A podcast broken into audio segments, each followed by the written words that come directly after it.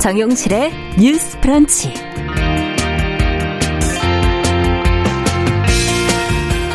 안녕하십니까 정용실입니다. 일본군 위안부 문제를 왜곡한 논문을 발표를 해서 어, 논란을 일으킨 미국 하버드대 마크 램지어 교수를 비판하는 목소리가 점점 커지고 있습니다. 어제는 국내 단체와 청년들이 함께 논문 철회를 요구하는 피켓을 들었는데요. 미국 내에서 램지오 교수의 글을 실은 학술지가 논문 철회를 고려한다는 그런 소식도 나오고 있습니다. 아, 하지만 철회되더라도 완전히 삭제되지는 않을 가능성이 높다고 하죠. 자, 어떤 이야기들이 나오고 있는지 최근 보도를 살펴보면서 저희가 같이 고민해보는 시간 가져보겠습니다.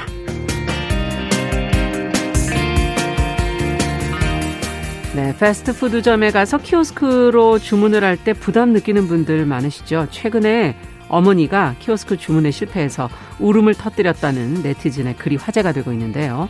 나이를 막론하고 사람을 작아지게 하는 이 키오스크, 이 디지털 소외 문제에 대해서 한편의 시와 함께 이야기 나눠보도록 하겠습니다. 그리고 3월 22일 물의 날을 앞두고 물을 중심으로 기후변화부터 그린 뉴딜 정책까지 같이 한번 생각해 보겠습니다. 3월 16일 화요일 정용실의 뉴스 브런치 문을 엽니다.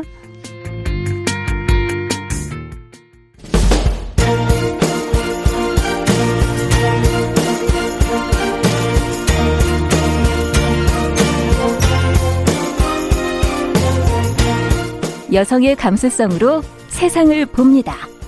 KBS 일라디오 정용실의 뉴스 브런치 여러분의 의견을 기다립니다. 문자는 샵 9730으로 보내주세요. 짧은 문자 50원, 긴 문자 100원이 부과됩니다. KBS 모바일 콩, 유튜브를 통해서도 무료로 참여하실 수 있습니다.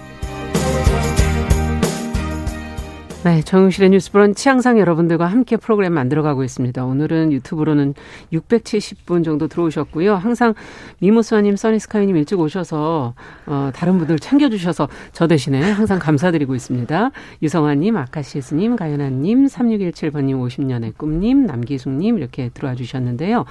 오늘 50년의 꿈님께서 위안부 자료 찾다 보니 미군 문서도 참 재밌더라. 그러면서 어, 이런 자료를 보신 얘기를 해주시는데 어, 오늘 뉴스픽도 저희 그 문제를 좀 같이 한번 고민해 보도록 하겠습니다.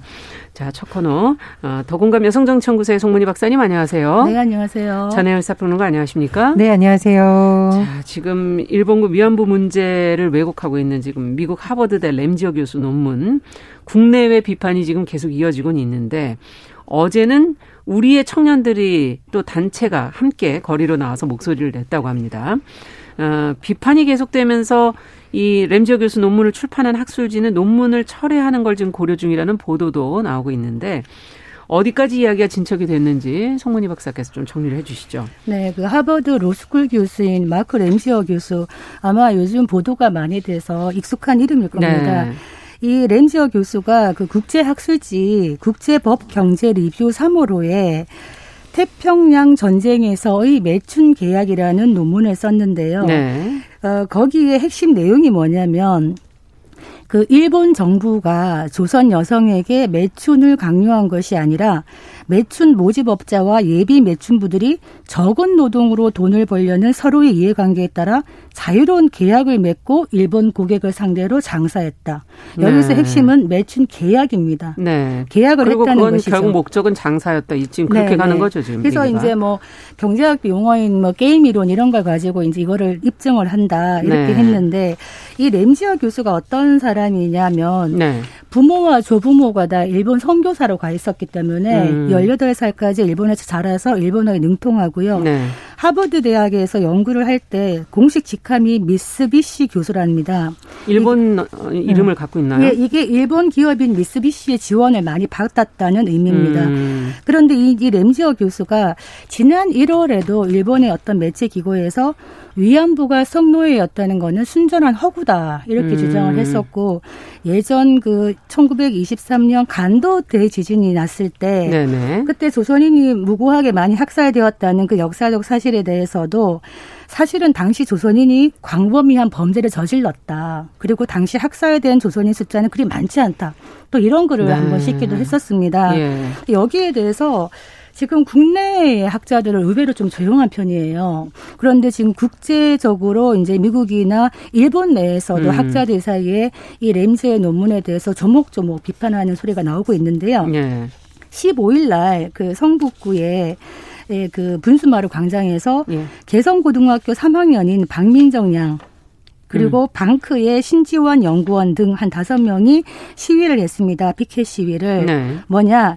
이 학술지의 그 램지어 논문 게재를 철회하길 요구한다. 음. 지금 사실 이 논문 철회에 대해서 하버드 측에 문제 제기를 이미 했었는데요.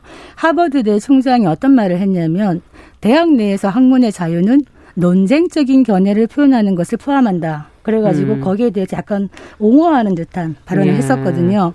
여기에 대해서 이 박민정 양의 이야기가 좀 들을만한 것이 네. 본인이 초등학교 때 초등학생 때 위안부 문제를 처음 알게 됐는데 그 부당함에 가슴이 아파서 항상 그 문제를 마음에 두고 음. 있었다.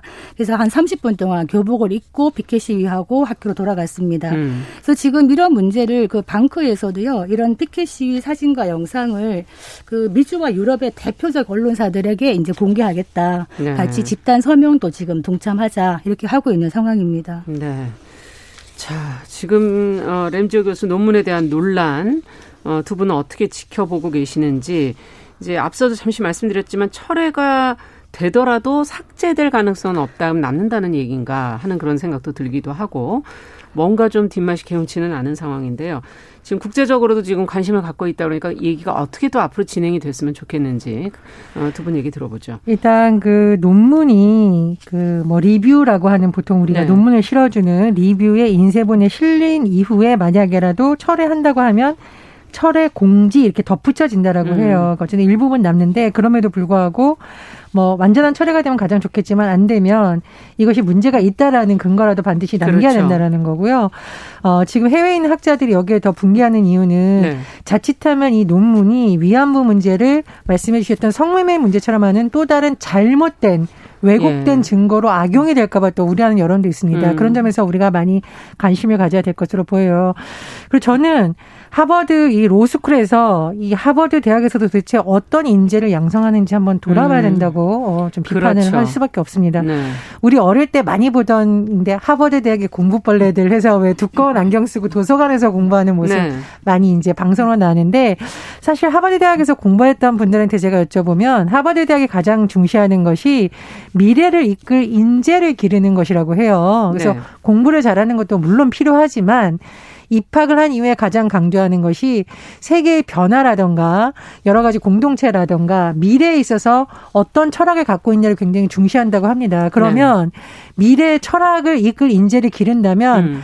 과거야 역사 문제가 현재 왜곡되는 것을 용인하는 것만 안 된다고 생각을 그렇죠. 하거든요. 그래서 많은 학자들이 이것을 한일 간의 문제로 보는 것이 아니라 네. 학문의 왜곡, 가짜 논문, 음. 잘못된 역사 인식이라는 측면에서 계속 비판을 하고 있다라는 점에 저는 굉장히 주목을 합니다. 음. 또 하나 우리 제가 이제 해외에 갔을 때 어. 우리가 이제 명품을 흉내낸 가품을 이제 우리가 보통 뭐 네. 짝퉁 네. 이렇게 부르잖아요. 그렇죠. 제가 이 영어 표현을 도도, 도저히 못하겠어서 막 네. 이렇게 어려워하니까 외국인이 그걸 페이크라고 음. 하더라고요. 네. 겉으로 보기엔 그럴싸해 보이지만 음. 사실은 속임수라는 뜻이죠. 음. 그래서 지금 이 램지어 교수에 대한 비판 여론 중에 나눈 말이 페이크 스코러십. 음. 그럴싸해 보이지만 사실은 가짜, 음. 엉터리, 사기에 가까운 가짜학이라는 비판이 나오고 있는데 음. 허위 사실 유포가 어떻게 학문의 자유에 속할 수 있겠습니까? 음. 지금 위안부 문제가 전쟁 성범죄였고 미성년자까지 포함됐다라는 건 이미 유엔과 많은 네. 인권 단체를 통해서 역사적인 증거가 발굴이 됐습니다. 증언들이 있지 않습니까? 그렇습니다. 예. 증언자도 있고 이용수 할머니도 지금 증언을 했습니다. 그래서 이런 부분에 대해서 하버드 스쿨 차원에서 지금 전 세계 여론이 음. 어떤지 들어봐야 된다라고 생각을 하고요.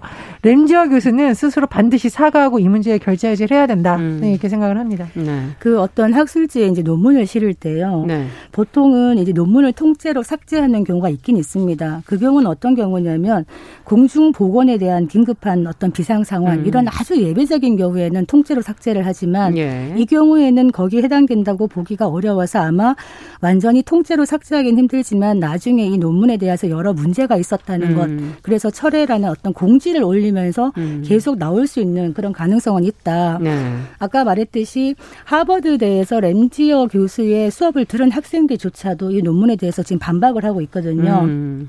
조목조목 하고 있는데 가장 큰 반박이 뭐냐 하면 이 학문의 자유를 얘기하는데 사실 이 학문의 자유라는 것이 보호 영역이 어디까지인가? 그렇죠. 사실은 학문의 진실성을 바탕으로 해야 음. 되는 것이고 이 논문이 논문다우려면은 방법론적으로 증 거에 입각해서 팩트에 근거를 해야 되는데 그렇죠. 램지어 교수의 논문을 뜯어 보면 계약이라고 얘기하면서도 한국인 여성 위안부에 대한 계약서를 한 통도 제시하지 못했다는 겁니다. 네. 이런 무슨 중요한 근거로 하는 것인가? 그 전에 네. 이제 전시 전에 일본 내에 일본 여성을 상대로 한 매춘 계약서를 네. 제시하면서 이걸 음. 증거로 제시하고 있는데 이것이 전쟁 중에 한국인 여성들에 대한 계약서가 아니기 때문에 그렇죠. 증거가 될 수 없다. 네. 그리고 또 출처 불명의 블로그를 인용을 하든지 이런 음. 식은 사실 학자들이 논문을 쓸 때 가장 피해야 되는 것이고 음. 이것이 입증이 되지 않는다면 논문의 완결성이 없는 것이거든요. 네. 그래서 이런 부분에서 역사 왜곡이 본인이 의도했든 의도하지 않았든 이루어졌다. 음. 이런 부분에 대한 지금 반발이 계속 일어나고 있는 상황입니다. 네. 그리고 저는 정말 이 문제를 좀 심각하게 보는 것이 미국에서 항상 인권 문제 얘기를 하잖아요. 중요하게 생각하는 그렇습니다. 부분 중에 하나죠. 예. 지금 그런 시대에 있어서 전쟁 범죄, 그것도 여성의 성을 착취했던 전쟁 예. 범죄를 마치 어, 왜곡하는 듯한 이런 논문이 나왔다는 건 굉장히 심각한 문제다라고 음. 생각을 하고요. 또 하나 이제 이용수 할머니가 그 미국의 위안부 운동단체 케어가 주관한 네. 온라인 세미나, 화상 세미나에 참가를 했어요. 이 이용사 할머니가 사실 위안부 피해자이기도 하지만 국제적인 인권 운동가로서 많이 활동을 네. 하고 있는데 저는 이 말씀이 굉장히 어, 마음에 와닿습니다. 미국의 모든 학교에서도 위안부 문제 가르쳐야 된다. 네. 왜냐 위안부 문제는 인류 역사상 유례없는 대규모 여성 인권 침해고 범죄였다. 음. 결코 한일 간의 문제만은 아니라는 것입니다. 그리고 음. 과거를 잊으면 반복된다. 반드시 가르쳐야 된다라고 했는데 네. 반드시 무엇을 가르쳐야겠습니까? 진실을 음. 가르쳐야겠죠. 그렇죠. 그래서 이용사 할머니가 하버드대 논문도 없고 사실 뭐 국제적으로 그렇게 강력한 어떤 단체의 대표도 아닙니다만 음. 이 자신의 생을 걸고 증언하는 그렇죠. 이 할머니의 목소리를 이젠 들어야 된다. 저는 음. 그렇게 꼭 주장하고 싶습니다. 음. 그 사실은 어떤 역사에 있어 가지고 통설이 있죠. 그러면 음. 학문의 어떤 진전이나 발전은 그 통설에 반하는 여러 가설들을 만들고 입증함으로써 학문이 진전되는 경우는 있습니다. 네. 이 경우에도 사실은 저는 개인적으로 이제 다수가 환영하지 못하거나 제 개인적으로 동의하지 않더라도 음. 또 다른 이야기는 할 수 있다고 생각을 합니다. 그런데 렌지어 교수 논문의 가장 큰 문제는 아까 말했듯이 살아있는 증거들에 대한 증언을 음. 본인이 한 번도 들어본 적이 없다는 겁니다. 음. 일테면 한일 역사학자 중에 유명하신 알렉시스 더든 교수가 있는데요. 네. 이분이 어떤 얘기를 하냐면 과거의 잔혹 행위를 이렇게 우리가 연구하는 게 미래에 이런 일이 발생하지 않기 위해서 하는 것이다. 음. 이 얘기를 하면서 본인이 느꼈던 이야기를 하는데요. 2000년에 일본군 성노예 전범 여성 국제 법정이 있었습니다. 네. 이때 이분이 한국의 위안부 여성들을 만났던 경험을 얘기를 해요. 네. 혀가 잘린 분도 있었고 음. 그분 그 중에 한 분은 가슴 한쪽이 잘려 나갔는데 그걸 보여주기 위해서 그 앞에서 저고리를 들어 올렸다. 음. 이분들이 살아 있는 증인이고 역사의 하나의 진실인데 이런 것들을 어, 이상한 논리를 가지고 이거를 약간의 왜곡시키는 방식으로 학술지라는 그렇죠. 이름으로 이 증언을 외면하고 있으면 안 네, 되죠. 이런 예. 부분에 대해서는 아주 결정적인 실수가 있다. 그래서 음. 이용수 할머니가 이런 얘기를 하시죠. 아, 오히려 램지어 교수 때문에 국제사회에서 위안부 문제에 대한 관심이 증폭되고 있다. 음. 이번 기회에 오히려 제대로 알릴 수 있는 계기가 되지 음. 않겠나 이런 이야기도 하고 있습니다. 네. 자, 잘못된 부분들을 좀 바로 잡으면서 끝까지 이 문제를 좀 해결해 나가야 되지 않을까 하는 생각도 드네요. 자, 두 번째 뉴스로 또 가보겠습니다. 아, 반려동물의 법적 지위를 개선하는 방향으로 지금 민법 개정이 추진된다는 내용이 지금 나와 있는데, 어, 어떤 내용인지 전혜연 평론가께서 좀 알려주시겠어요? 요즘 1인 가구 굉장히 많이 늘어나고 있죠. 네. 그리고 1인 가구를 잘 들여다보니까 반려견, 반려묘, 음. 반려식물 이 1인 가구 삶을 조금 더 풍요롭게 정신적인 교감을 할 수 있는 동물들에 대한 관심도 굉장히 네. 높아지고 있습니다. 그런데 현재 우리나라 민법에서 이 동물들에 대해서 어떤 문제가 발생할 수 있을 때 동물보호법 말고요. 네. 예를 들면 우리가 뭐 어떤 벌금을 산정한다던가 또는 문제가 재산상의 문제가 생겼을 때 이 동물을 물건처럼 지금 취급을 하고 있습니다. 음. 어떤 문제가 발생을 하냐? 만약에 어, 어떤 사람이 문제가 있어서 네. 우리가 왜 재산 압류 하잖아요. 네. 동물도 거기에 들어갑니다. 재산입니까? 그렇죠. 아. 물건으로 지금 취급이 됩니다. 아. 그러니까 예를 들면서 어떤 채권자가 내 재산에 대해서 문제 제기를 하겠는데 저 집에 가서 저 강아지도 뺏어 달라라고 하면은 음. 강아지가 물건처럼 가격이 산정될 수 있는 음. 것이죠. 자, 이런 문제도 발, 어, 물세 문제가 될 수 있고 또 하나는 물건이다 보니까 동물에 대한 학대, 사망 이런 경우에도 피해를 입은 그 반려견의 견주라든가 가족들에게 사과하고 이러기보다는 객값 30만 원, 50만 원 주면 되지 않냐. 네. 생명 경시 문화. 예. 여러 가지가 이제 문제가 되고 있습니다. 그래서 그렇죠. 지금 법무부에서요. 네. 1인 가구에 대한 여러 가지 제도 개선책을 논의하는 가운데서 하나 나왔던 내용이 반려동물의 법적 지위를 어, 물건이 아니라 좀 다른 쪽으로 해야 되는 거 음. 아니냐. 그리고 반려동물 압류는 좀 금지해야 되는 거 아니냐 이런 음. 내용이 지금 검토되고 있다고 합니다. 네. 어쨌든 1인 가구가 혼자 그 외로움을 극복하는 데 있어서의 어떤 복지 그리고 또 동물권 이 두 가지 측면에서 조금 새롭게 우리에게 보여지는 측면이 있는 것 같은데요. 앞서 얘기해 주신 생명경시 문화 결국 인간에게까지 결국 가는 게 아닌 인권의 문제하고 연결되지 않나 이런 생각도 들고요. 두 분은 어떻게 보십니까 이 문제를?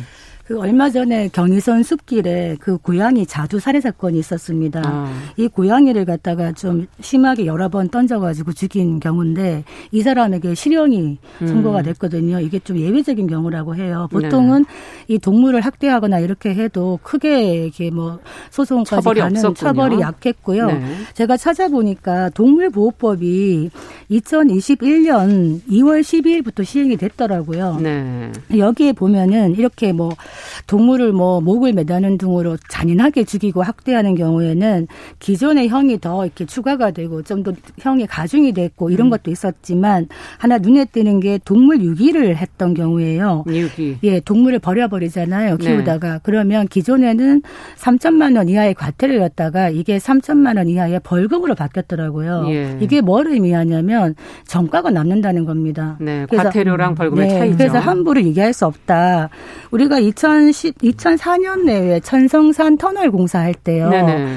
도룡용이 음, 음. 이거 환경권에 대한 심각한 침해다 이래가지고 소송을 제기했습니다. 예. 도룡용 이름으로. 어. 그랬다가 각하됐어요. 예. 왜냐하면 도룡령은 소송의 당사자 능력이 없다 이렇게 음. 했는데 앞으로 만약에 동물에 대해서 법적 지위가 물건이 아닌 또 다른 어떤 재산의 지위를 받게 된다면은 네. 이런 환경권 관련해 갖고 소송의 당사자도 될 수도 있을 가능성이 아. 있다. 또 하나는 외국 같은 경우에는 부부가 이혼할 때 이 키우던 그 반려견이나 묘를 누가 양육할 것인가에 대해서도 서로 이렇게 합의를 한답니다. 음. 그런 정도로 이게 어떤 권리가 주어진다는 것이고 외국 보면은 반려동물에게 왜 상속하잖아요. 네. 아직까지 우리는 그런 문화가 없습니다만 그렇죠. 이것도 가능하게 될 수 있겠다 이런 네. 생각이 듭니다. 여러 가지 변화가 생기겠군요. 자, 마지막으로 저희가 이제, 어, 4.7 재보선, 뭐, 한 달도 안 남았습니다. 어, 오늘부터 20일까지 지금 거서투표 신고 기간이라 그러는데, 어, 이것이 어떻게 하면 되는 것인지 신고 대상은 누구인지 방법 뭐 이런 것들을 한번 좀 정리를 해볼까요? 전혜연 평론가께서 좀 내용을 먼저 설명을 좀 해주시죠. 거소 투표와 사전 투표 조금 헷갈리실까 말씀을 드리자면 네. 사전 투표는 4월 2일에서 4월 3일 음. 오전 6시에서 오후 6시인데 사전 투표의 경우에는 보통 이런 경우죠. 본인의 주민등록지에 그 투표소에 미리 가서 그렇죠. 당일날 투표를 못하기 때문에 하는 것이고 음. 거소 투표는 예를 들어서 서울에 있는 주민등록증 주소가 되어 있습니다. 그러나 본인이 도저히 그 선거날 여기에 올 수 없는 거소의 중심인 거죠. 장소가 다른 거죠. 예를 네. 들어서 함정에 근무하는 군인 이라던가 아, 그렇죠. 경찰 공무원이라던가 예. 또는 주소가 분명히 여기에 돼 있는데 외딴 섬에 있다.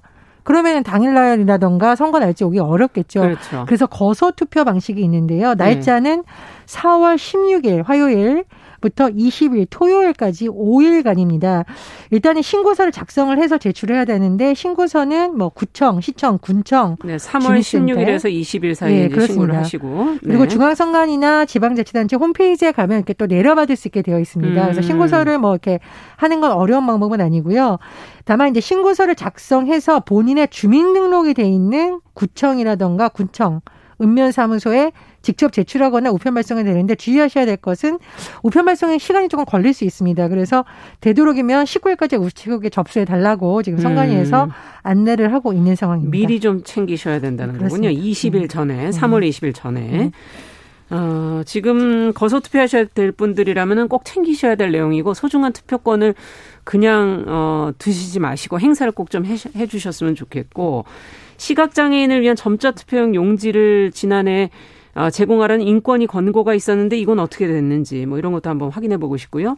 투표 기회를 보장하는 걸 넘어서 투표 편의를 위해서 앞으로도 뭔가 좀 이런 노력들 이런 건 좀 계속 돼야 되지 않을까 하는 생각도 들고 두 분께 한 말씀씩 좀 그. 시각 장애인의 경우에는요. 네. 그 점자 투표지가 참 필요하잖아요. 그런데 이거를 어 그 거소 음, 투표를 하는 분에게 이걸 보여주지 보내주지를 않고 그 중앙 선관위에 가서 이제 그 선관위에서 배부한 투표소에 가서만 이게 가능하다 그러면 네. 딱 갔을 때 이 시각 장애인이 활동 보조인의 그 도움을 받아가지고 투표를 해야 되는. 되는데 예. 우리가 투표할 때 비밀 투표 원칙이잖아요. 음. 그렇다면 이 비밀 투표가 지켜지지 않는 것이죠. 그래서 시각 장애인이나 이런 분들의 참정권에 대해서 얘기를 하면서 실제로는 이런 부분에 대해서 성관위가 세밀하지 못했다. 음. 성관위의 그 얘기는 이거 뭐 시간적 제약이 있다. 음. 왜냐하면은 뭐 253개 지역구에 다 후보자 등록 음. 끝난 다음에 이걸 인쇄하려면은 시간이 촉박하다 이런 얘기를 하는데 이거 선거 하루 이틀 치르는 것도 아니고 궁색한 변명이라고 봅니다. 음. 왜냐하면 시각 장애인을 위한 별도의 이 점자 투표지는 별도의 업체를 선정할 수도 있는 것인데 네. 지금은 투표 용지의 통일성이 위해 가지고 특정 업체 한 곳에서 하다 보니까 시간이 더 여유가 없는 것이죠. 음. 이런 부분에서는 이런 분들의 접근성을 높일 필요가 있다라는 인권위의 공고를 받아들여야 되지 않겠나 싶고 음. 또 하나 시각장애인뿐만이 아니라 휠체어 장애인 분들이 계십니다. 네네. 이분들 지난번에 투표하러 갔더니 투표소가 밑으로 이렇게 내려가는데요. 음. 계단으로 되어 있어요. 어, 그렇다면 이분들 움직일 수 없는 그러네요. 거예요. 이런 것도 미리 사전에 꼼꼼하게 정리를 해야 되겠다 그러네요. 생각이 듭니다. 네. 끝으로 예, 뭐 코로나19 확진자도 거소 투표 신고는 가능하다고 합니다. 어. 그러니까 이분들도 좀 참고를 하셔야 될 것 같고 다만 이제 자가격리자의 경우에는 선거구 밖에 음. 뭐 이제 거소를 등교나 등등이 있으니까 꼭 확인하셔야 될 것 같고 결국 선관위의 역할은 투표를 많이 해서 참정권을 음. 보장해 주는 건데 말씀해 주셨듯이 시각장애인들은 다른 사람의 도움을 받아서 비밀 투표의 원칙을 훼손당하고 있다는 지적이 나왔었거든요. 음. 그런 부분에 대한 섬세한 배려와 보완이 꼭 필요하다고 봅니다. 그러네요. 어, 다음 선거에서는 좀 변화가 음. 일어나기를 기대해 보겠습니다. 뉴스픽 전혜연 평론가 더 공감 여성정치연구소 송문희 박사 두 분 수고하셨습니다. 감사합니다. 감사합니다. 자, 정용실의 뉴스 브런치 듣고 계신 지금 시각 10시 28분이고요. 라디오 정보센터 뉴스 듣고 오겠습니다.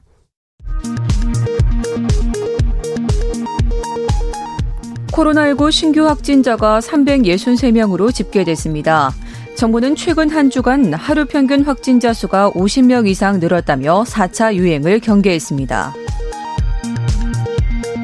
코로나19 백신 누적 접종자가 60만 명을 넘어선 가운데 정세균 국무총리가 백신 접종의 안전성을 높이기 위해 백신 휴가를 제도화할 필요가 있다고 밝혔습니다.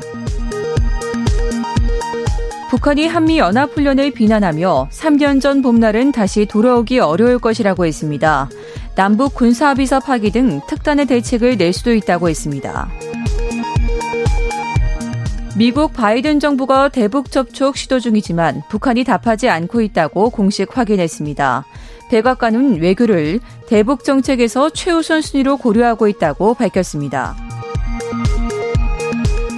정부가 3차 재난지원금인 맞춤형 피해 지원 대책의 주요 현금 지원 사업이 96% 넘게 집행됐다고 밝혔습니다. 부정 청약이나 불법 전매 등 부동산 관련 위법 행위로 경찰에 적발된 공무원이 최근 3년 동안 50명 가까이 되는 것으로 나타났습니다.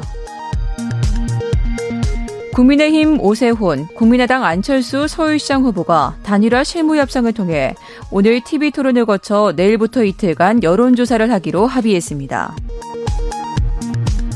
더불어민주당 박영선 서울시장 후보와 열린민주당 김진애 후보가 오늘부터 이틀간 후보 단일화를 위한 여론조사에 들어갑니다.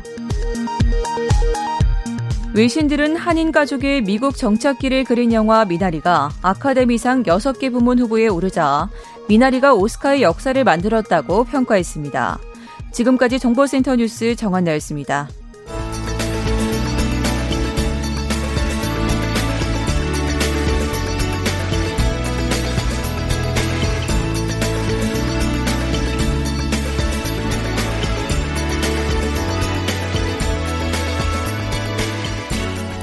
세상을 보는 따뜻한 시선.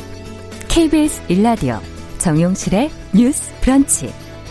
매일 아침 10시 5분 여러분과 함께합니다. 네, 정용실의 뉴스 브런치 듣고 계신 지금 시각 10시 30분입니다. 어, 시인의 눈으로 뉴스와 세상을 보는 그런 시간이죠. 시시한가. 오늘도 방수진 시인 자리해 주셨습니다. 어서 오십시오. 네, 한 다들 한 주간 잘 지내셨죠? 네, 네. 세상 맛있게 읽어주는 시인 방수진입니다. 아, 지금 미무수아님께서 방 작가님 실파로 어, 벌써 해서 드셨다고. 지난주에 저희가 파테크 아, 네. 했더니 어, 글을 올려주셨네요. 아, 기다리시는 분들이 또 있으시네요. 음. 예. 자, 오늘은 어떤 뉴스를 가져오셨어요? 네, 오늘은 조금 또 먹는 얘기로 좀 해볼까 하는데요. 어, 오늘도 먹는 얘기예요? 네.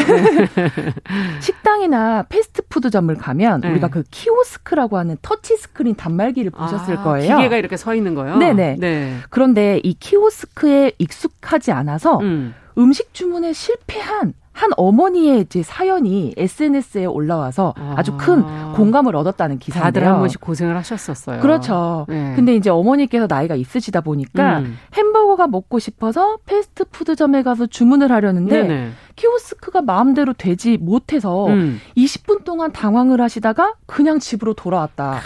너무 화가 난다라고 하면서 딸한테 전화를 하신 거예요. 아. 그래서 이제 그 딸이 이제 올린 건데 네. 네티즌들도 아 진짜 중년들을 위해 왜 직원 한 분을 안 데리고 음. 있느냐. 음. 고령화 사회 문제로만 보기에는 이 키오스크가 좀 너무 불편하게 만들어진 것이 아닌가라는 네. 의견이 많았어요. 음. 서울신문 보도를 보니까 지난해 9월 한국 소비자원이 이제 좀 나이가 있으신 소비자들을 음. 직접 설문조사했더니 대부분 키오스크가 좀 아. 어렵다. 있었다. 어. 조작 방식에 좀 어려움을 겪었다라고 하는 어, 결과가 나왔다고 합니다.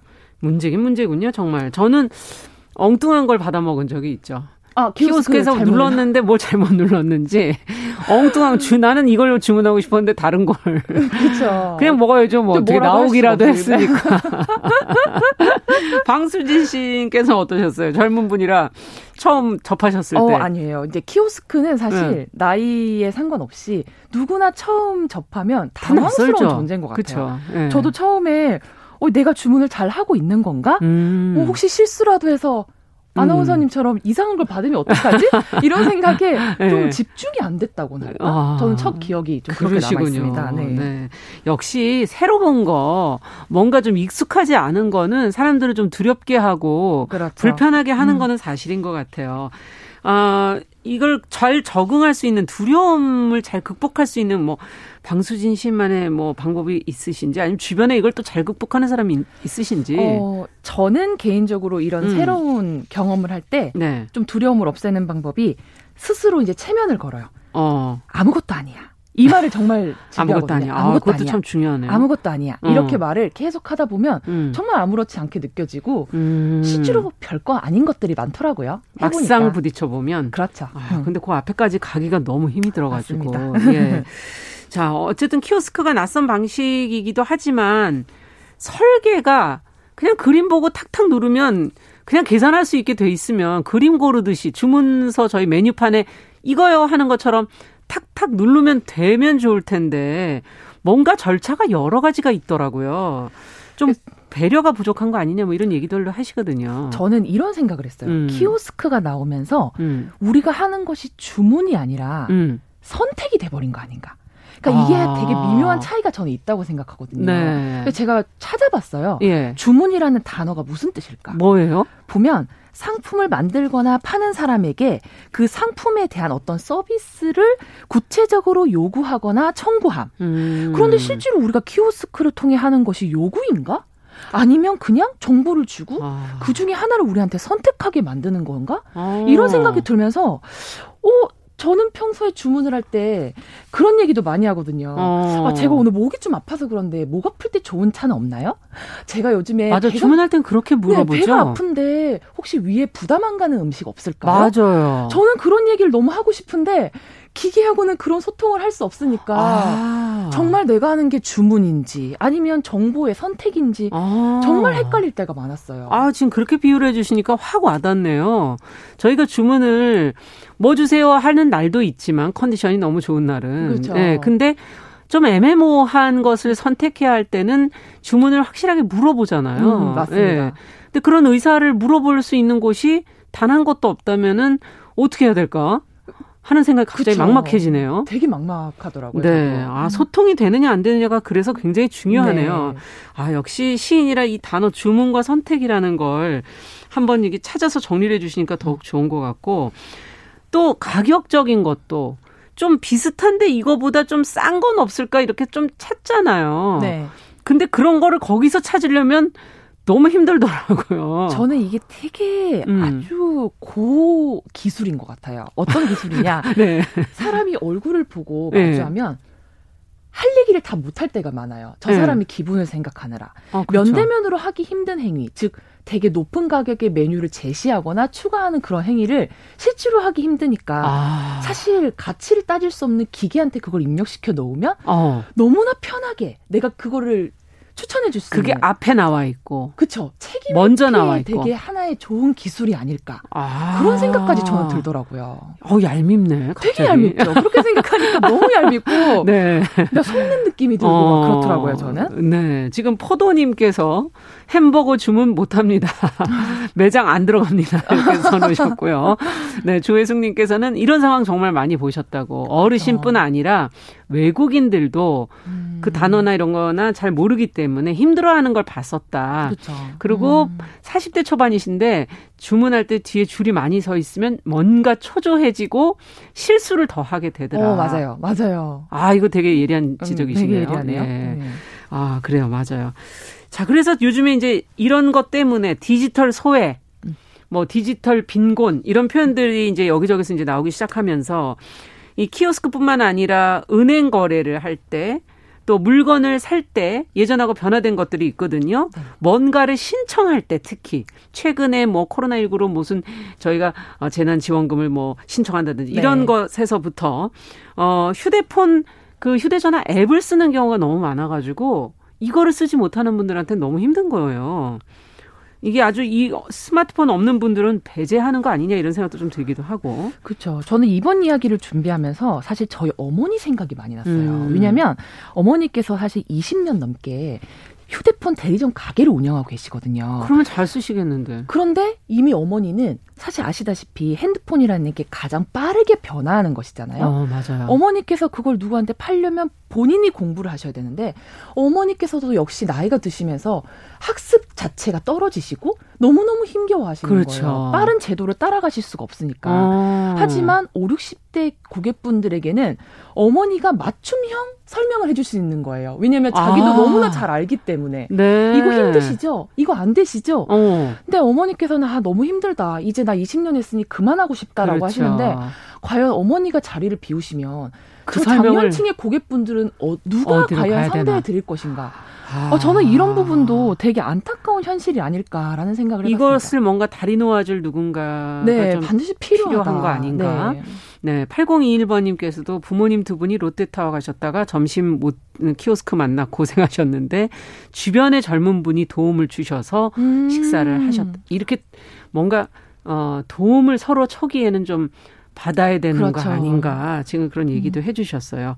그러면 이게 키오스크가 다가게 되면 일자리는 어떻게 될까요? 저는 그게 항상 볼 때마다 음. 여기 매장에 예전에는 더 인원이 많았었는데 그쵸. 지금은 음식 주문 받는 그 뒤에 음식을 하고 계시는 분들만 계신 것 같아서. 그렇죠. 음. 사실 이런 것들이 저는 생겨나고 우리가 계속 발전시켜 나가는 이유가 속도와 가성비 때문이라고 저는 생각해요. 속도와 가성비. 빠르게 나오고 빠르게 네. 처리할 수 있고 그게 높은 효율을 가져올 수 있으니까 보다 많은 것들을 기계로 대체하는 거죠. 음. 근데 사실 그렇기 때문에 이 속도 속에 분명히 우리가 놓치고 있는 것이 있다라고 음. 저는 생각을 하는데 네. 그 중에 하나가 일자리 문제가 아닌가 저는 생각이 듭니다. 아, 네. 아, 진짜 너무 슬퍼지네요.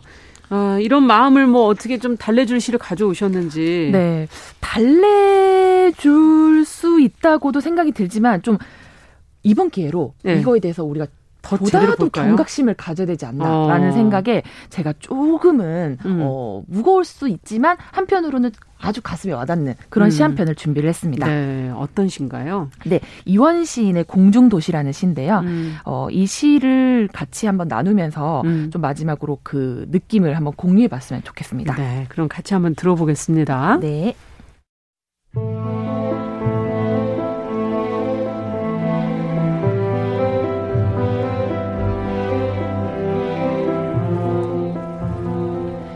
이곳의 사람들은 머리를 떼어놓고 머리 대신 모니터를 달고 다닌다. 모니터 안에 앞내가 주입되어 있는지 하늘이 자주 지퍼를 배꼽 근처까지 내리고 레고 블럭 같은 공기들은 허공에 끼워지고 있다. 그러나 기어이 무선이 된 사람들의 몸에서 플러그가 뽑혀나간 흔적은 없고 이곳의 전력은 아직도 충분하다.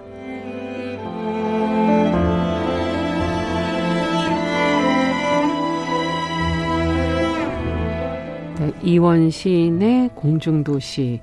아, 왠지 스산한 게 지금 미래의 어떤 영화를 한 장면 보는 것 같은 그런 느낌도 좀 들었고요. 네.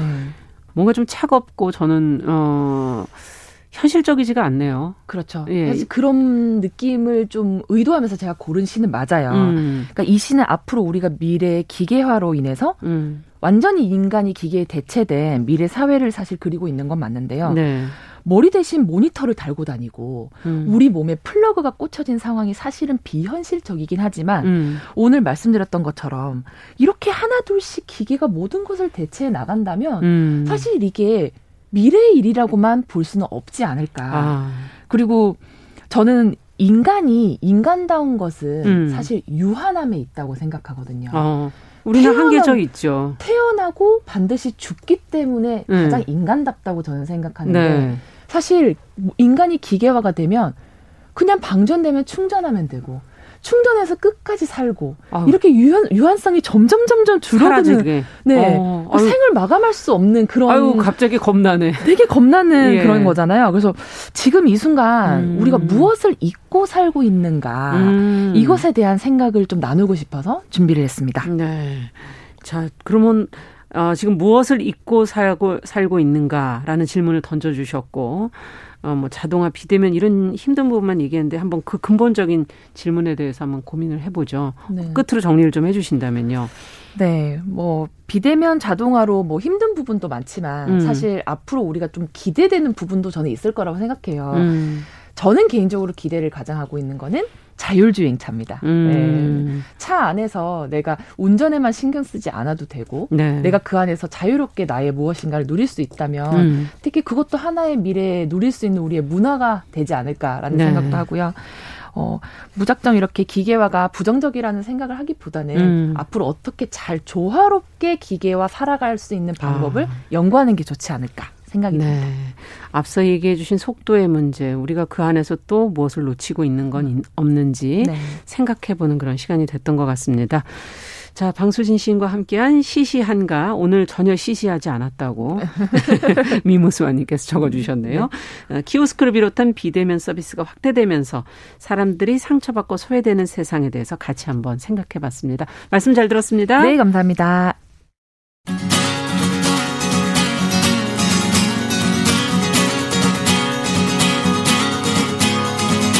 함께 가면 길이 됩니다. 여러분과 함께하는 정용실의 뉴스 브런치. 월요일부터 금요일까지 방송됩니다. 정용실의 뉴스 브런치 듣고 계신 지금 시각 10시 44분입니다. 어, 환경이 필수인 시대를 맞아서 기후변화의 심각성을 늘 생각해보고 환경 이슈들을 하나씩 돌아보는 그런 시간이죠. 환경하자. 서울환경운동연합의 이우리 팀장 잘해주셨습니다. 어서 오십시오. 네, 반갑습니다. 자, 오늘은 어떤 얘기를 좀 해볼까요? 어, 오늘은요. 음. 저희 다음 주 월요일에 3월 22일인데 네네. 이날이 물의 날입니다. 물의 날. 네, 수질이 오염되고 또 전 세계적으로 먹는 물이 부족해지자 네. 경각심을 일깨우기 위해서 유엔에서 지정한 세계 물의 날이거든요. 있거든요. 음, 근데 그렇군요. 또 이런 기후위기 시대에 물 이야기를 뺄 수 없잖아요. 맞아요. 그래서 오늘은 물에 대한 이야기를 가지고 왔습니다. 물이 무섭기도 하고 또 어떨 땐 정말 필요하기도 하고. 네. 네. 이번 주가 또 더 나은 삶 안전한 대한민국 기후 변화라는 주제로 KBS가 정한 어젠다 주간이기도 한데 자, 기후변화와 물, 아까 말씀드린 것처럼 작년에 뭐 장마, 뭐 이런 것처럼 그런 단순한 물 얘기는 아닌 것 같고, 어, 우리가 먹는 물을 얘기하는 거겠죠? 네, 음. 맞습니다. 음. 먹는 물에 대한 이야기를 가지고 왔고요. 사실 청취자분들 학창 시절에 대부분 물절약 포스터 한 번쯤은 그려보셨을 것 그렇죠. 같아요. 네, 저도 그려봤는데요. 네. 어릴 때부터 한국은 물 부족 국가이다. 그 얘기를 많이 했었어요. 네, 맞아요. 많이 그런 물 그래서 네. 물을 많이 절약해야 된다 이런 이야기 많이 들어보셨을 것 같은데 사실은 물 부족 국가라는 말은 잘못된 용어입니다. 물 부족 국가가 잘못되면 왜요? 왜요? 오, 네, 이것 좀 자세히 설명을 드릴게요. 네. 사실 이제 한국은 물 스트레스 국에 해당하는 나라이고요. 물 스트레스 국가? 네, 네. 요거 어. 이제 단계가 있는데요. 네. 국제 인구 행동 연구소 기준에 따르면 음. 1인당 가용 수자원량을 기준으로 1,700 세제곱미터 이상이면 물 풍요국이고요. 네. 그 이하 이제 1,000 세제곱미터까지는 물 스트레스 국. 음. 그리고 그 미만일 때는 물 기근국에 해당을 합니다. 용어가 아예 풍요국, 스트레스국, 기근국 이렇게 네. 나눠져 있다는 맞아요. 건가요? 물 기근국에 해당하는 게 바로 물 부족 국가인데 네. 사실은 한국 같은 경우는 이제 153개국 중에 129, 129위를 차지하고 있고 네. 1,453 세제곱미터를 해당하면서 물 스트레스 국에 해당을 하는데 이 인용을 음. 잘못 가져왔던 거죠. 음. 그래서 어, 한 5년 전까지만 해도 거의 뭐 언론이나 또는 정부에서조차도 이런 잘못된 용어를 통해서 물 부족 국가라고 네, 이야기를 하고 있었습니다. 사실은 냉정하게 이 국제 인구행동연구소 기준에 따르면은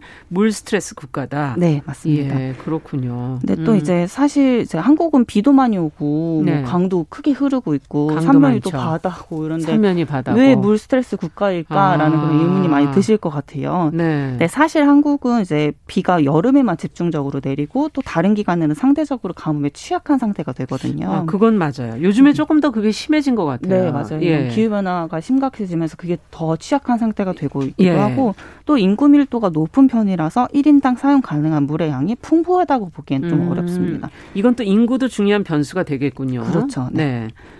근데 이제 음. 또 작년 여름을 기억하실 텐데 네. 여름과 같은 장마처럼 집중 호우로 인한 홍수나 또 장기간 가뭄으로 인한 물 문제는 음. 기후 변화에 따라서 앞으로 계속 심각해지고 또 발생할 수 있는 문제이기 때문에 음. 꼭 한 번은 이제 생각해 보셨으면 좋겠습니다. 자, 올 때는 비가 너무 많이 오고 네. 또안 올 때는 너무 또 건조하고 홍수와 가뭄 어떻게 이거를 그러면 대처해야 될까? 이때 잘 물을 잘 받아두면 어떻게 보면 나중에 쓸 수 있지 않을까 그렇게 비가 많이 왔는데 오, 네, 이런 생각이 들기는 해요. 음, 네 맞아요. 사실 정부가 지금까지 한국은 물부족 국가다라고 이야기를 하면서 네. 4대강 뭐 한강, 낙동강, 금강, 영산강 이렇게 큰 강줄기에 댐이나 네. 보 같은 거를 설치하는 대규모 토목 공사를 음. 했었죠. 근데 이렇게 조금 쉽게 물 문제를 해결을 하려고 했었는데 어느 정도 효과를 본 부분도 있지만 이런 과도한 토목 사업으로 인해 가지고 환경 오염은 더 심각해지고 또 음. 오히려 피해를 본 부분도 있습니다. 음. 이 부분 같은 경우는 예를 들어 사대강 사업으로 인해서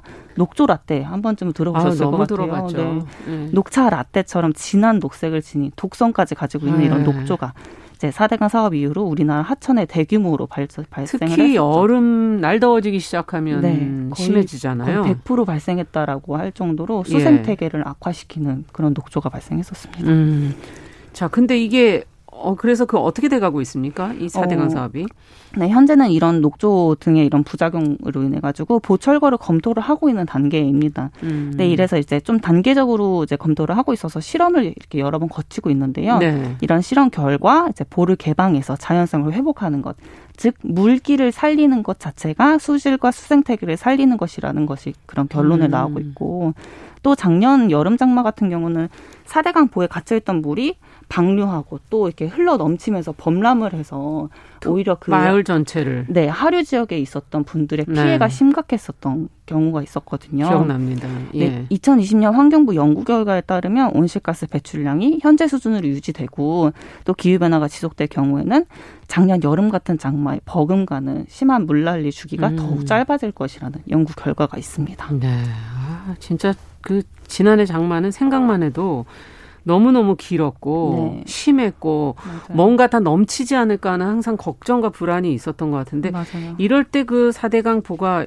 효과가 좀 있었으면 다행일 텐데 그게 효과가 없었다는 거잖아요. 네, 맞아요. 심지어 낙동강 보호 같은 경우는 제방이 붕괴한 사건까지 있었습니다. 예. 제방이 붕괴하면서 거기에 이제 머물러 있던 물이 음. 화르르 이렇게 넘치는 경우도 있었는데 이 같은 경우는 이제 많은 비의 양이 이제 수위가 높아지면 당연히 이제 수문을 열어서 방류를 하겠죠. 네. 근데 방류를 하는데 중간에 콘크리트 구조물이 있는 거죠. 보호 같은, 댐 같은 음. 이런 구조물이 설치되어 있고 또 물의 흐름이 방해되면서 이 과정에서 제 방에 이제 물이 충격을 가하게 되거든요. 아. 이러면서 제 방이 완전히 무너진 그런 영향으로 아. 지금 현재 보고는 있습니다. 네. 댐과 보가 가뭄과 홍수를 예방하는 역할로 대부분 알고 계실 텐데 예. 사실 이제 댐과 보는 역할마다 조금 달라요. 이제 설치되어 있는 구역이나 위치나. 또는 네 위치나 네. 그리고 또 설치 과정에 따라서 또좀 음. 다른데요. 이렇게 작년 여름에 이제 사대강 보가 있었던 구간은 홍수 피해가 적었다라고 이야기하는 분들도 이제 정치인 분들도 많았는데 예. 사실은 그렇지 않은 게 사대강 사업은 사대강 본류의 사업이 집중되어 있거든요. 음. 본류는 이제 큰 강줄기를 말을 하는데 이전부터 홍수랑 가뭄 피해는 지류에 즉 홍, 그 본류로 아. 흘러드는 작은 강줄기에 더 많은 홍수 피해가 거군요. 있었던 건데, 네. 네. 본류에 이제 사대강 사업을 진행을 하면서 홍수 피해가 없었다. 이렇게 얘기를 하니까 좀 이렇게 음. 앞뒤가 안 맞는 사건이었죠. 그렇군요. 자, 그렇다면 어떤 방법이, 방법을 써야지 이 홍수와 가뭄의 문제를 좀 해결할 수 있을지 근본적인 걸 좀 생각을 해보죠. 어, 일단 사실 근본적으로 제가 항상 하는 말은 예. 온실가스를 줄여서 기후변화를 완화하는 것이 제일 중요하다라고 말씀을 드려요. 기후변화가 아니라면 홍수, 가뭄은 자주 오지 않는다? 네, 맞아요. 더 큰 홍수랑 또는 가뭄을 막는 것이 중요하기 때문인데요. 예. 사실 기후변화를 대규모 토목 사업으로 대처하는, 하겠다라고 하는 것은 오히려 탄소 배출을 가중시키는 과정이거든요. 음. 이제 이렇게 대규모 토목 사업을 하는 과정에서 쉽게 생각해도 뭐 대형 이제 건설 장비가 들어오고 그렇겠죠. 이러면 다 내연기관 차량이고 이러다 네. 보니까 탄소 배출은 더 많이 많아지고 음. 그리고 또 이제 이렇게 사대강 이제 뭐 사대강처럼 또 댐이나 보 같은 거를 설치를 하게 되면 음. 그곳에 있었던 원래 있었던 숲이나 또는 원래 있었던 녹지 아. 그리고 습지 같은 것들이 탄소를 흡수하는 역할을 하는데 그거를 네. 이제 없애버리는 역할을 하니까 네. 이런 것들을 이제 안 하는 것이 가장 중요한 숲은 숲대로 그대로 두고 네. 그리고 그 외에 그 많은 걸 하지 말아라 이런 얘기네요. 네, 맞습니다. 인간이 자꾸 움직이고 뭔가를 네. 하지 말아라. 네, 네, 가능한 손을 대지 말아라. 어. 네, 환경운동가 입장에서 이렇게 말씀드리고 싶습니다. 네, 그렇군요. 네. 그 지금 이미 개발이 많이 되어 있는 것들은 또 그러면 어떻게 봐야 될까요? 어, 사실 이제 이제부터는 정책이 중요하다라고 음. 보여지는 것 같아요. 이미 개발을 많이 진행했던 곳들이 있어요. 그리고 음. 또 사대강 사업 같은 경우도 음. 이제 보철거를 검토하는 단계이기 때문에 이 말씀이 또 중요한 것 같은데 정책적으로 무엇을 바라봐야 되는지가 중요한 것 같아요. 네. 정말로 계속 토목 사업을 진행을 할 것이냐. 필요 불필요한 토목 사업을 더 많이 진행을 하면서 음. 탄소 배출을 늘릴 것이냐 음. 아니면 탄, 탄소를 흡수하는 역할을 하는 그런 숲을 가꾸고 보호할 것인가 네. 그 이제 그 과정이 중요한 게 바로 정책의 역할인 것 같습니다. 네. 너무 단기적인 시각으로 보지 말고 좀 장기적으로 네. 보면서 문제를 풀어가면 좋겠다는 그런 생각이 들고 네. 어, 자연을 복원하는 게 근데 또 일자리를 만드는 일이다 이런 지적이 나오고 있어요. 네. 뭐 정부 지자체도 이번에 그린 뉴딜 사업이라는 것을 이제, 이제 발표를 했었는데 어, 관련해서 좀 저희가 생각을 해본다면요. 어, 이제 정부나 지자체에서 발표하는 그린 뉴딜 정책이 대부분 음. 신기술을 적용하거나 또 개발을 하는 그런 사업에 그런 사업을 늘리는 정책들이 좀 많이 배치되어 있거든요. 네. 그러나 유럽권 같은 경우는 강의 흐름을 막는 구조물을 철거하고 또 복원하는 것 그 자체도 그린 뉴딜이다. 라고 얘기를 넓게 하면서 보는 거군요. 네 그런 정책을 시행을 하는 것이 또 중요 사업으로 이제 배치가 되어 있어요. 음. 그러니까 좀 보는 관점이 다른 것 같아요. 관점이 다르다. 네. 우리는 네. 자꾸 새로 뭔가를 해보는 네, 신기술, 이렇게 뭔가 이렇게 도전하는 음. 도전하는 네 그런 음. 과정이고 또 이렇게 기술을 도입해서 환경을 보호한다 이런 관점이 있는 것 같은데 네. 사실은 이제 원래 이제 유럽권 같은 경우는 오히려 이제 복원한다, 음. 자연성을 회복한다 이거에 중점을 아. 맞추고 있는 거죠. 네. 그래서 이제 우리나라에서 중에서도 기능을 제대로 하지 못하는 작은 댐이나 보가 전국적으로 4만여 개나 있거든요. 4만여 개. 그리고 어, 꽤 많네요, 진짜. 네, 맞습니다. 서울 같은 경우는 농사를 짓지 않잖아요. 예, 예. 농업지대 지역이 아니잖아요. 근데 예. 6, 70년대에 지어진 농업용 보가 그대로 남아 있어서 180여 개 정도나 남아 있는 상태여서 어. 네, 이런 불필요한 콘크리트 벽인 보가 댐을 철거해서 물의 흐름을 원활하게 하고 또 물고기의 자유로운 이동을 보호해 주는 음. 것이 바람직하다고 봅니다. 네. 네. 그래서요 어떻게 하면 어, 좋을까요 언제? 네 이제 또 특히 물 문제는 대규모 토목 사업으로 한 방에 해결하라고 해서는 안 되고 음.